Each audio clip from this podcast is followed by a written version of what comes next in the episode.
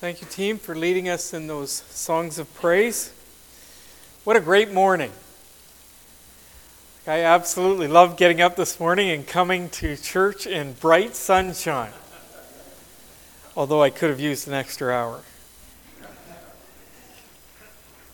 Another opportunity for the Rock Community Church to gather, sing songs of praise, pray together, study God's Word together. On top of that, we get to enjoy some good soup and bun following the service and hopefully some great interactions with each other. Thank you for coming this morning. Thank you for setting your clock ahead so that you could be here. But if you're not here, we all lose. And I really believe that. And so I want to thank you for coming this morning. It is the second Sunday of the month, so in keeping with our Rock Community Church tradition, we are preparing to participate in the Lord's Supper this morning. And so as we come, I'm going to invite you to, I want to invite us to continue preparing by turning to that very um, well known passage of Scripture in 1 Corinthians. Let's turn there in our Bibles. 1 Corinthians chapter 11. It's here where we find the instructions from the Apostle Paul and how we are conduct ourselves or how we are to participate in the Lord's Supper. Beginning at verse 23 of 1 Corinthians chapter 11.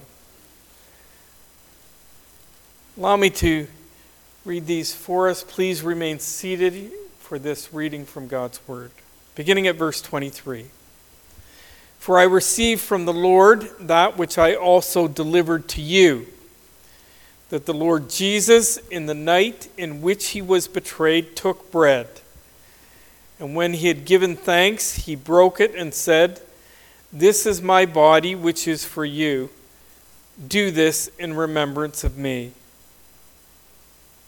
The same way he took the cup also after supper, saying, This cup is the, is the new covenant in my blood. Do this as often as you drink it in remembrance of me. For as often as you eat this bread and drink the cup, you proclaim the Lord's death until he comes. Therefore, whoever eats the bread or drinks the cup of the Lord in an unworthy manner shall be guilty of the body and the blood of the Lord. But a man must examine himself, and in so doing, he is to eat of the bread and drink of the cup. For he who eats and drinks, eats and drinks judgment to himself if he does not judge the body rightly. For this reason, many among you are weak and sick, and a number sleep. But, we judge our, but if we judge ourselves rightly, we would not be judged. But when we are judged, we are disciplined by the Lord so that we will not be condemned along with the world. Did you catch that little phrase in the middle of verse 27? In an unworthy manner. You may want to underline or highlight that little phrase. Clearly, it is possible for us to come to the Lord's Supper and participate in an unworthy manner. Therefore, whoever eats the bread or drinks the cup of the Lord in an unworthy manner shall be guilty of the body and the blood of the Lord. Now, what does that mean? to be guilty of the body and the blood of the Lord.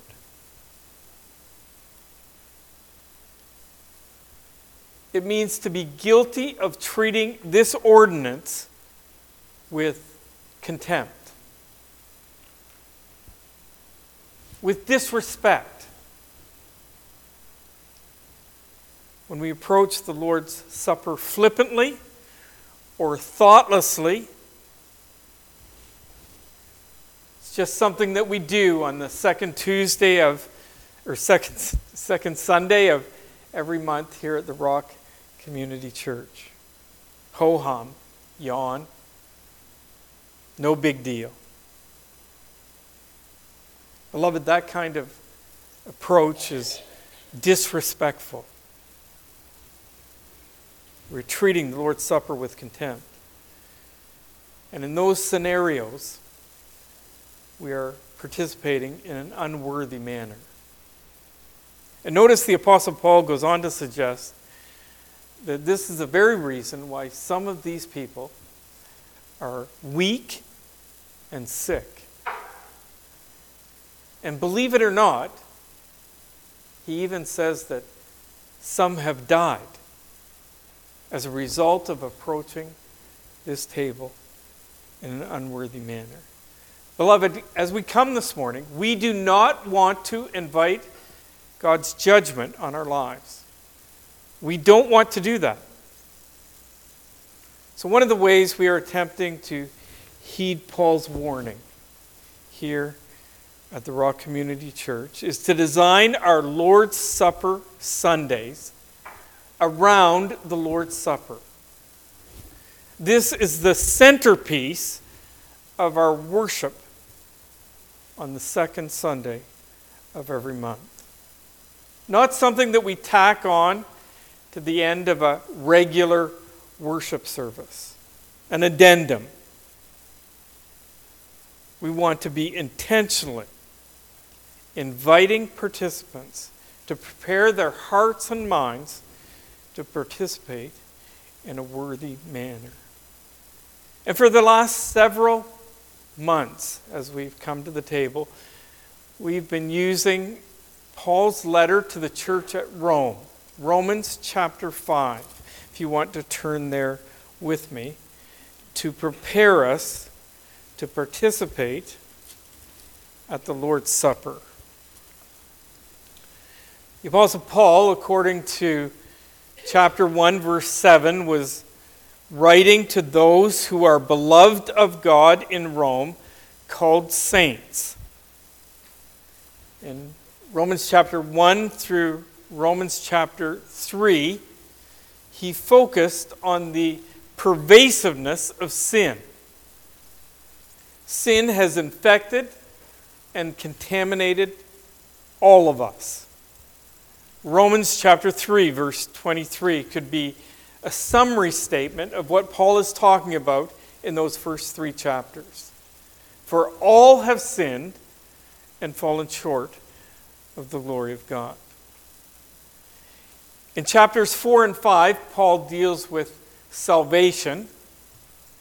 In, pro- in chapters 6 through 8, he's dealing with sanctification, the working out of our salvation. And then in chapters 9 through 11, he talks about the sovereignty of God.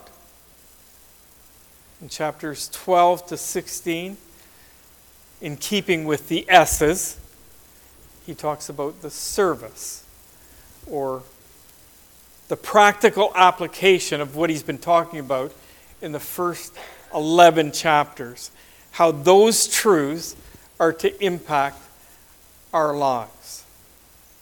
It's the answer to the so what question. I think that's a helpful outline of the book of Romans to keep in mind. Five S's sin, salvation, sanctification, sovereignty, and service. So in Romans chapter 5, he's right at the end of the salvation section. And it begins with these words. Notice Romans chapter 5, verse 1. Therefore, having been justified by faith, we have peace with God. What a way to start a chapter. The entire chapter is about justification. In verses 1 through 5, we find the benefits of justification. In verses 6 through 11, we discovered the agent of justification. Notice verse 6 Christ died for the ungodly. Verse 8 While we were yet sinners, Christ died for us. Verse 10 For while we were enemies, we were reconciled to God, or in other words, brought into a relationship with God through the death of his Son, the agent of our, self, of our justification. It's Christ. Verses 12 through 17, the last time we met at the table of the Lord, where we looked at Romans chapter 5, provided the explanation of our justification. And this morning we want to focus on verses 18 to 21, and we cross the finish line, completing Romans chapter 5. Here we have the, the very essence of justification. Wayne Grudem, in his systematic theology text, offers this definition for justification. He defines justification as an instantaneous legal act of God in which He, one, first of all, thinks of our sins as forgiven, past, present, and future. And Christ's righteousness as belonging to us. And two, declares us to be righteous in His sight. Now, there's some good news.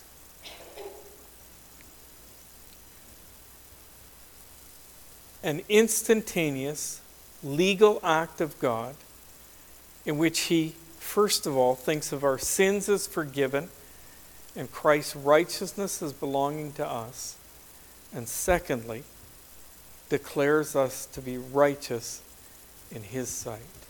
He looks at us and He sees us as righteous people.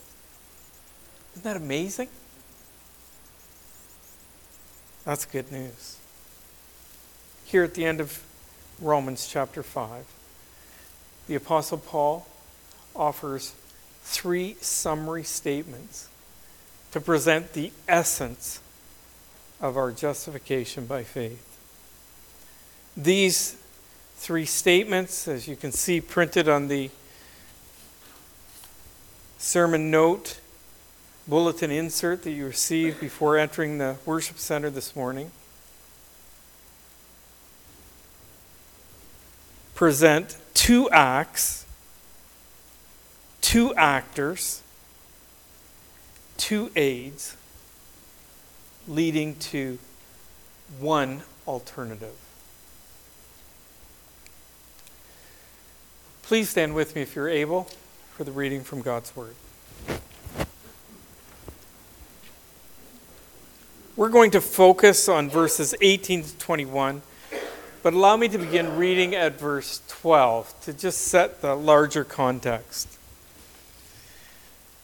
Therefore, just as through one man sin entered into the world, and death through sin, and so death spread to all men because all sinned.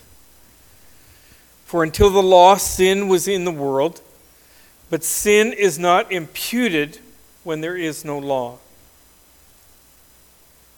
Nevertheless, death reigned from Adam until Moses even over those who had not sinned in the likeness of the offense of Adam, who is a type of him who was to come. But the free gift is not like the transgression. For if by the transgression of the one the many died, much more did the grace of God and the gift by the grace of the one man, Jesus Christ, abound to the many. The gift is not like that which came through the one who sinned. For on the one hand, the judgment arose from one transgression, resulting in condemnation. But on the other hand, the free gift arose from many transgressions, resulting in justification. For by the transgression of one, death reigned through the one much more those who receive the abundance of grace and of the gift of righteousness will reign in life through the one, Jesus Christ. Now, here's where he begins to summarize all that he said in the chapter to this point. So then, as though one transgression were result, resulted condemnation to all men, even so, through one act of righteousness, there resulted justification of life to all men. For as though the one man's dis- for as through the one man's disobedience the many were made sinners, even so through the obedience of the one the many will be made righteous. The law came in so that the transgression would increase. But where sin increased, grace abound all the more, superabounded, so that, as sin reigned in death, even so grace would reign through righteousness to eternal life through Jesus Christ our Lord. Amen. You may be seated.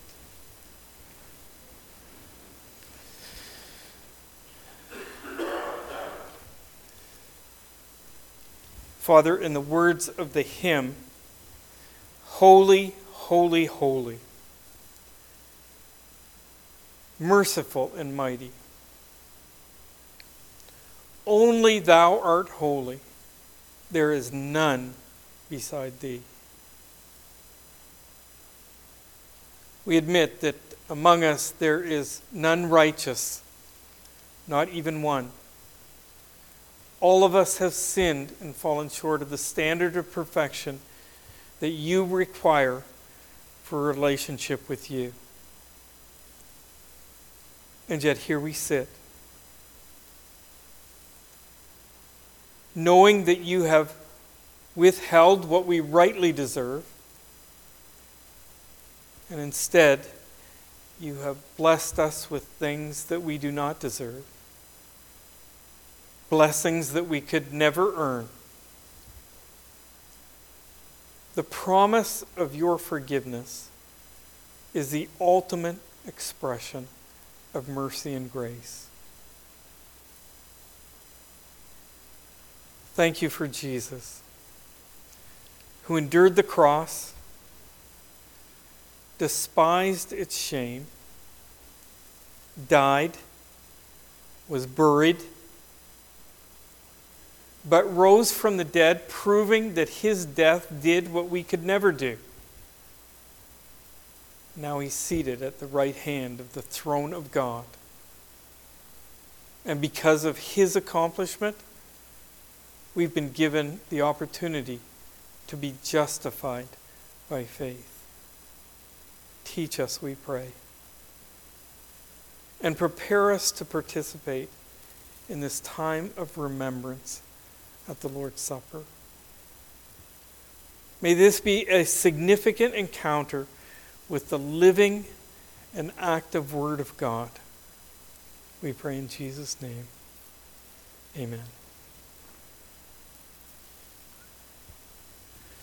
The story of justification by faith includes two acts, two actors, two aids leading to one alternative.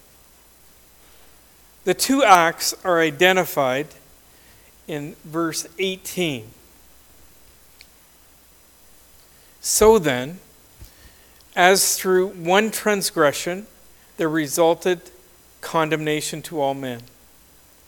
Even so, through one act of righteousness, there resulted justification of life to all men.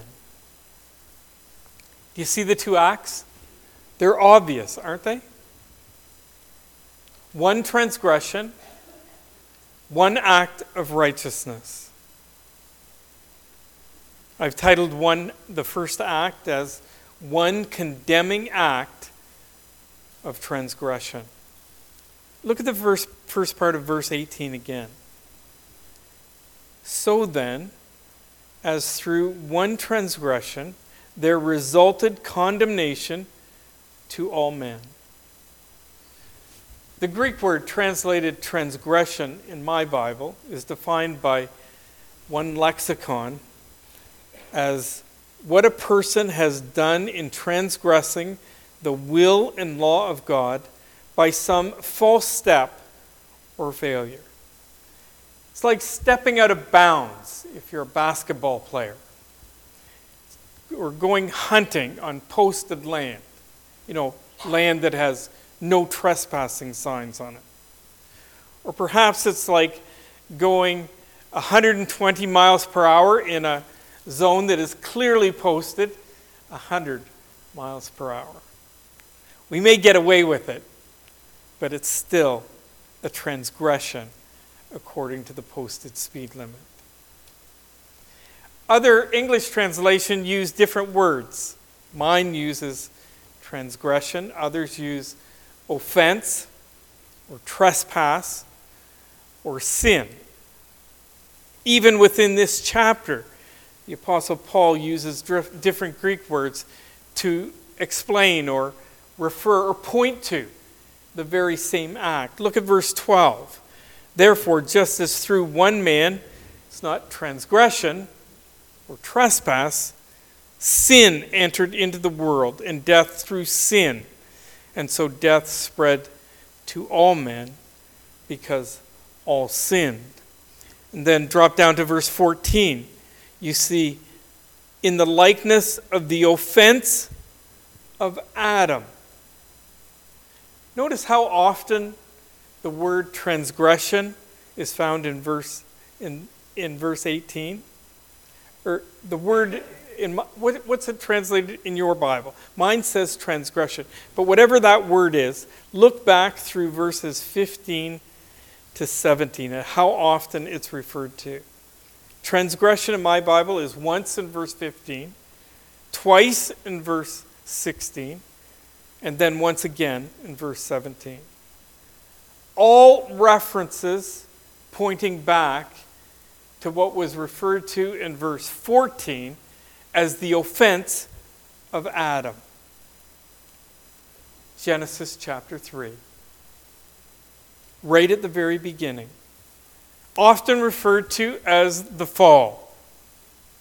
In Genesis chapter 2, let's turn there. Genesis chapter 2.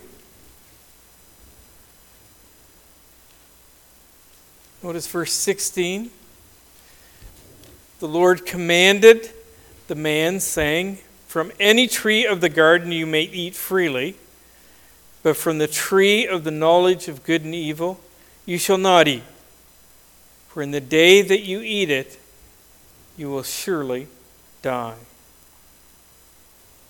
Then flip over to Genesis chapter 6. Or, sorry, Genesis chapter 3, verse 6.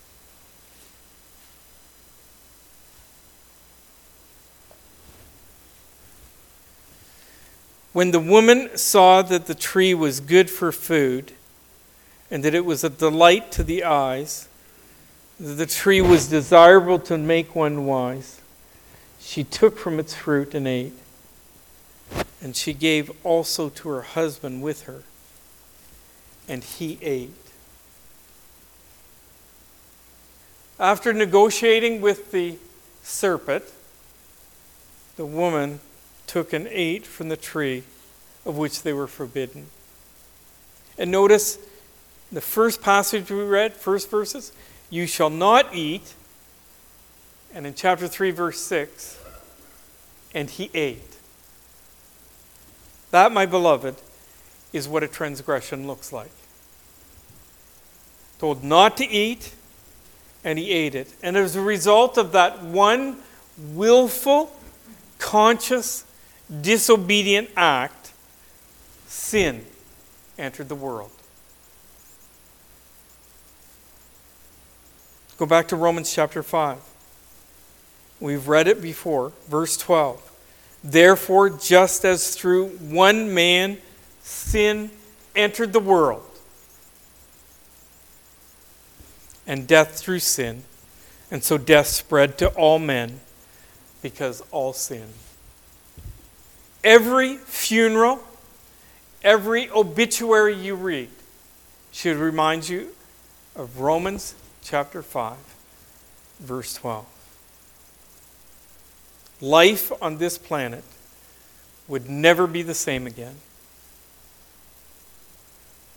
All of Adam and Eve's descendants would now be born with a sin nature. Theologically speaking, it's referred to as the depravity of man. The Old Testament prophet Ezekiel in chapter 26, verse 36, speaks of us as having hearts of stone. We're born with our backs toward God, His enemies, because of this one initial act of transgression. And as a result, condemnation has come on all of us. We've all been found guilty. All have sinned and fallen short of the glory of God. Isaiah chapter 53, verse 6. All of us, like sheep, have gone astray. Each of us has turned to his own way. But the story of justification by faith includes two acts, not just one. The first one is it one condemning act of transgression. The second, one justifying act of righteousness. Notice the second half of verse 18. Even so, through one act of righteousness, there resulted justification of life to all men.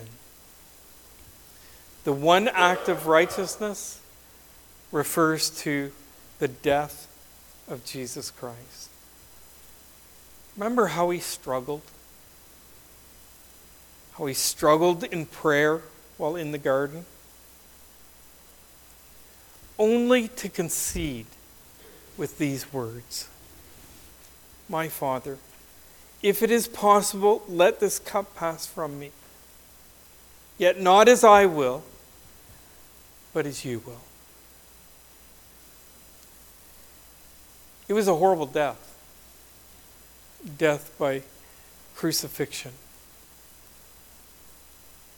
And only after he had been physically, verbally, emotionally, psychologically abused at the hands of both religious and political leaders of the day. But already early in his life, Jesus had made a public commitment. For I have come down from heaven not to do my own will, but the will of him who sent me. John chapter 6, verse 38. A commitment to obedience. John chapter 4, verse 34. Jesus said to them, My food is to do the will of him who sent me and to accomplish his work. John chapter 5, verse 30. I do not seek my own will, but the will of him who sent me. Do you hear the obedience, the commitment to being obedient to the Father? And finally, in his high priestly prayer, recorded in John chapter 17, where Jesus begins by praying for himself and then for his immediate disciples and then he even prays for you and I, for those who would believe as a result of the testimony of these disciples that were present with him. Prayed for us. Listen how he prays for himself. Verse 4 I glorified you on the earth, having accomplished the work which you have given me to do. No wonder he could come to the very end and in his dying breath cry out, It is finished. And with that, he fulfilled the one act of righteousness for your benefit and for mine. Adam crossed the line. Jesus hung and died on the cross. Two contrasting acts a transgression and an act of righteousness, delivering two very different outcomes. On the one hand, we have condemnation, guilty as charged. On the other, justified, declared righteous before God.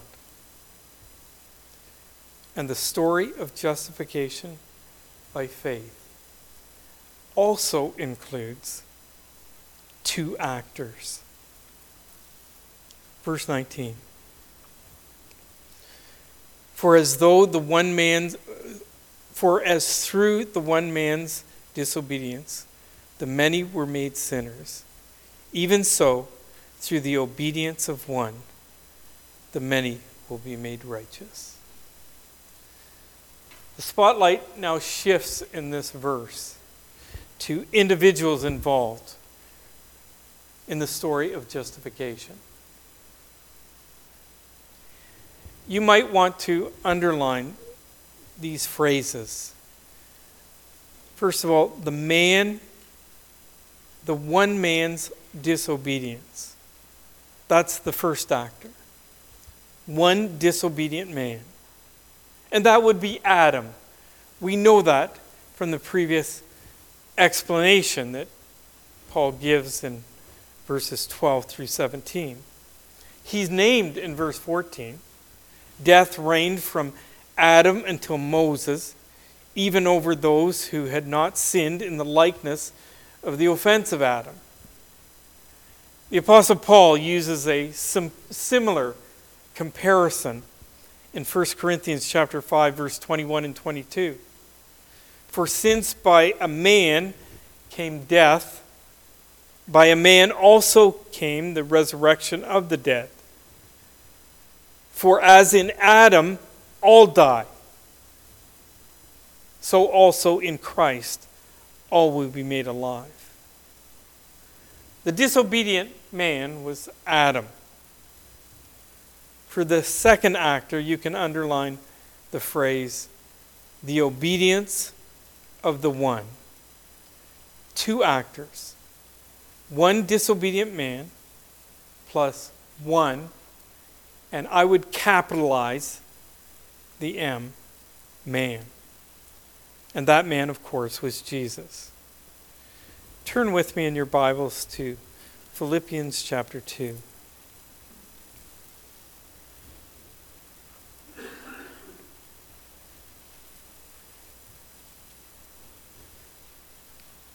Philippians chapter 2 and beginning at verse 6. Well, verse 5 really identifies who we're talking about. Have this attitude in yourselves, which was also in Christ Jesus, who, although he existed in the form of God, did not regard equality with God a thing to be grasped, but emptied himself, taking the form of a bondservant and being made in the likeness of men. Being found in appearance as a man, he humbled himself by becoming obedient to the point of death, even death on a cross. He humbled himself by becoming obedient to the point of death, even death on the cross. One disobedient man and one obedient man equals two actors. One commentary wrote the following The obedience of Christ is a reference to his death as an ultimate act of obedience rather than to his life of obedience, since it was his death that saves us. And notice the very different outcomes delivered by these two actors according to this verse. On the one hand, Notice, many were made sinners. On the other, many will be made righteous. And how in the world does that happen? Listen carefully to 2 Corinthians chapter 5 verse 21. He, that is God, made him, that's Christ, who knew no sin, to be sin on our behalf, so that we might become the righteousness of God in him. I like to refer to those that verse in 1 Corinthians, 2 Corinthians chapter 5 as the great exchange. My sin for his righteousness. It's kind of like you can add it to those lists of greats. We have the great confession in Matthew chapter 16, verse 16, where Peter, you'll remember, said, You are the Christ, the Son of the living God. The great commandment in Matthew chapter 22, verses 36 to 40. And then the Great Commission in Matthew chapter 28, verses 18 to 20. Look at verse 13 for just a moment in Romans chapter 5.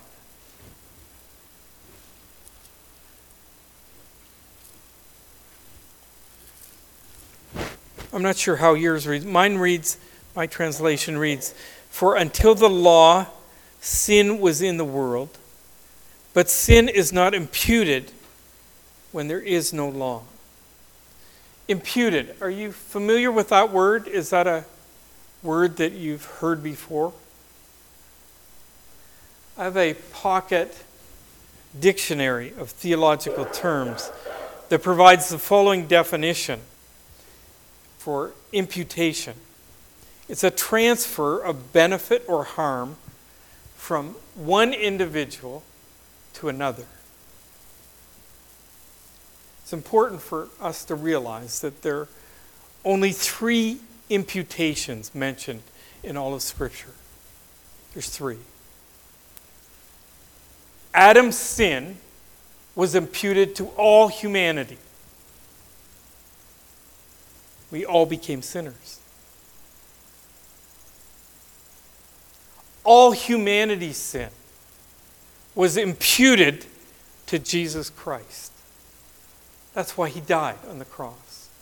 The wages of sin is death, and he paid the price for that sin. And thirdly, Christ's righteousness is imputed to us. When we come to God, acknowledging our depravity, repenting of our sin. We want nothing to do with it anymore. Asking for his forgiveness. On the basis of Christ's sacrifice, nothing that you or I could do. And then by faith, trusting Jesus Christ alone for our salvation. And when we do that, how does God respond? His response to our act of faith is declaring us justified, righteous, clothed in Christ's righteousness. The story of justification by faith includes two acts, two actors, and two aids. I really wanted to call these two gifts, but then I lose my A's, right? Was on a run, and so I thought I'd stick. I had to come up with something. I, I spoke to our son, one of our sons, and and uh, he suggested actions, but I thought that's too close to the first point. And then I thought of advantages, but eventually I settled on aids. So we have two aids here in verses 20 to 21. The first aid is one sin exposing law. Notice verse 20. The law came in so that the transgression would increase. For the longest time in my Christian life, I looked at the, the law of God as a burden imposed on us by our Heavenly Father. Just some kind of impossible standard of perfection that we could never meet up to. An impossible standard that I was I was just left hoping that in the end of my life somehow I will have done enough good things to outweigh the bad things that I did and I'd sneak in by the skin of my teeth.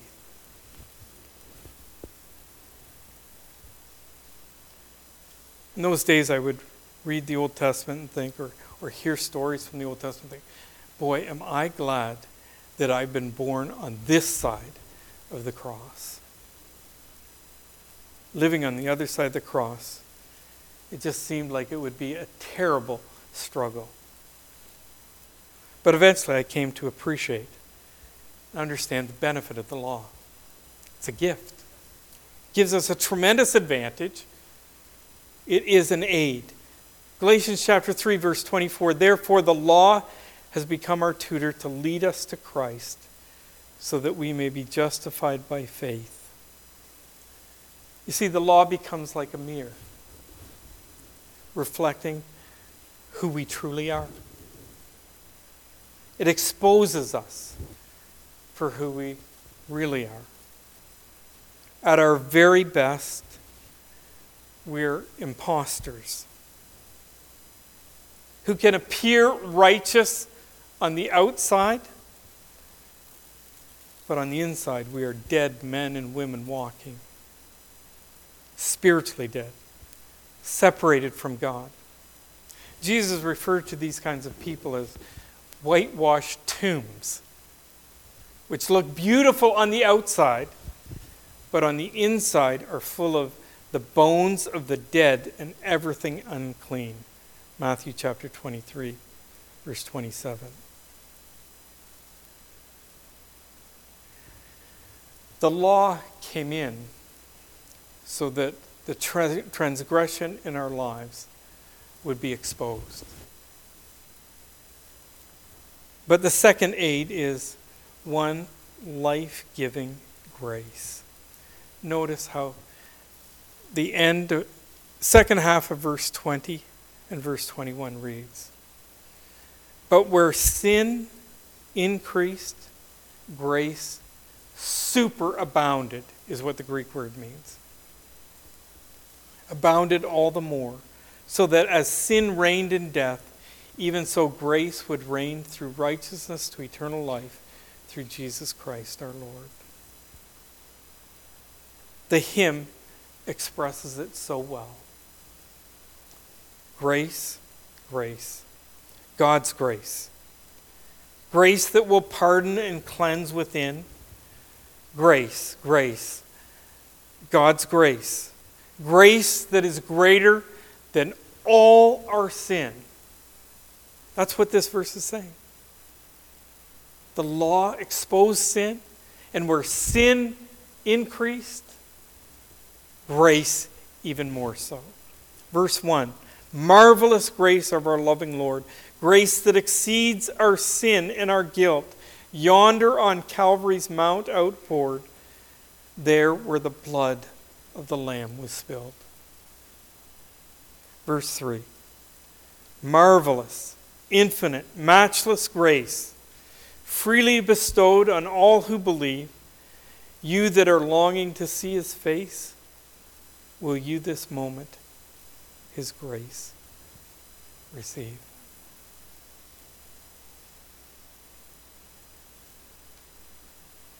The sin exposed by the law reigns in death. The grace delivered by Jesus reigns in righteousness to eternal life through Jesus Christ our Lord. And that leads us to one alternative.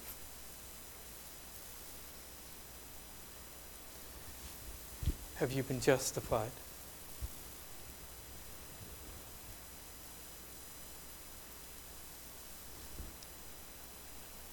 Question only you can answer. At this time, I would like the men who are serving the elements this morning to join me at the front. I'm going to ask them to pass out a little track, a little pamphlet that I'd like everyone in the auditorium to have.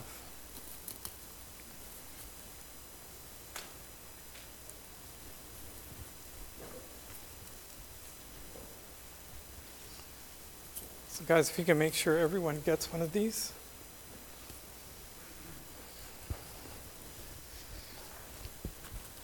I got some more here, guys. Better keep one.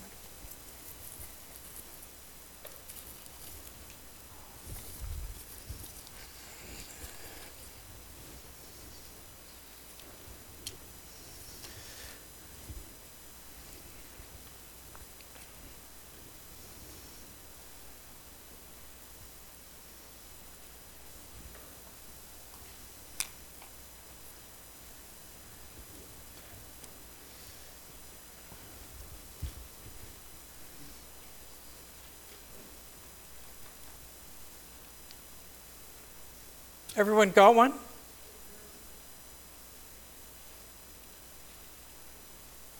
We're just going to take a minute and read through it. It's quick, short.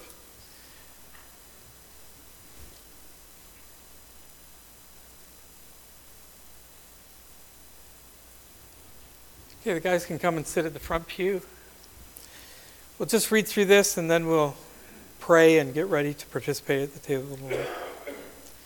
So page one the Bible teaches that God loves all men and wants them to know him. But man is separated from God and his love. That's what sin does, separates us. God is on one side and all the people on the other side. 1 Timothy 2 5. Why is man separated from God and his love?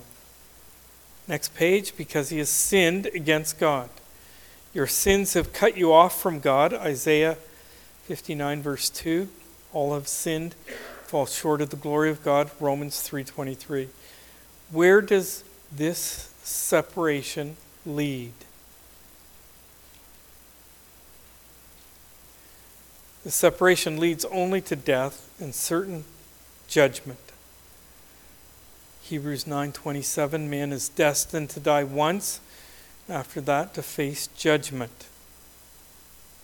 Those who do not know God will be, will be punished with everlasting destruction and shut out from the presence of the Lord. 2 Thessalonians chapter 1 verses 8 and 9. But there is a solution.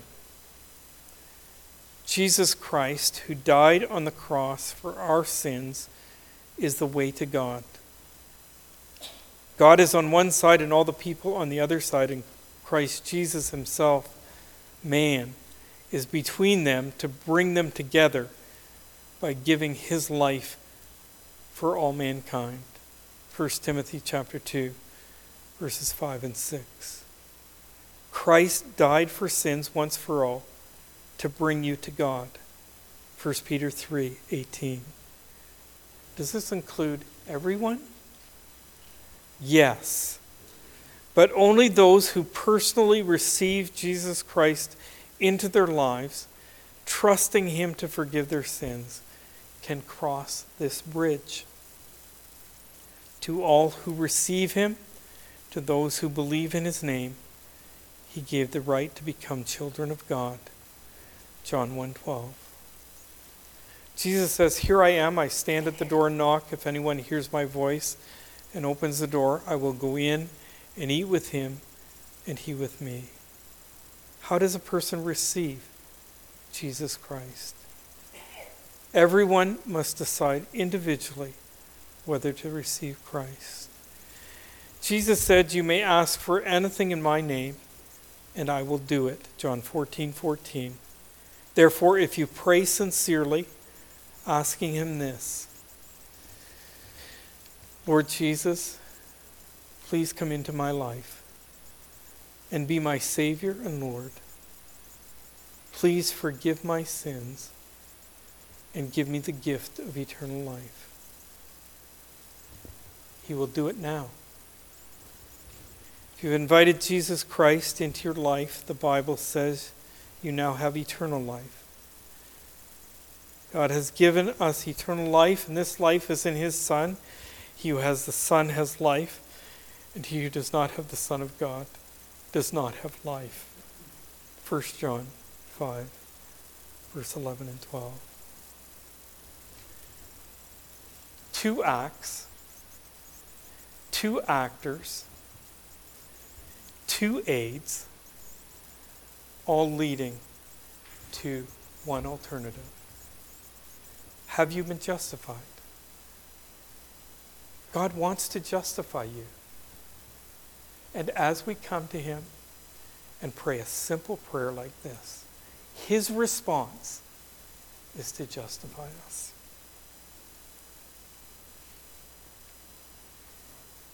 If you've done that, then come to the table. Come to the Lord's Supper this morning, celebrating your justification. Let's pray. Father, in the words of the psalmist, O Lord, you've examined our hearts and know everything about us. You know when we sit down or stand up. You know our thoughts even when we are far away. You see us when we travel and when we rest at home. You know everything we do. You know what we are going to say even before we say it, Lord. You go before us and follow us. You place your hand of blessing on our heads. Such knowledge is too wonderful for us, too great for us to understand. And yet it's all true. You know us better than we know ourselves. Father, help us to respond appropriately to your demonstration of love toward us, even now as we prepare to participate in the Lord's Supper. But God demonstrates his own love toward us in that while we were yet sinners, Christ died for us. Father, thank you for this opportunity to reflect and remember. The bread represents the body of Christ. It reminds us of the incarnation, the fact that the Word became flesh and dwelt among us. Jesus was God dressed in human flesh, fully man and fully God. It is the only way provided where we can restore our broken relationship toward you. Thank you, Jesus. The cup represents his blood. Not just blood, but his very life blood was shed for us. Bible teaches that without the shedding of blood there is no forgiveness for sin.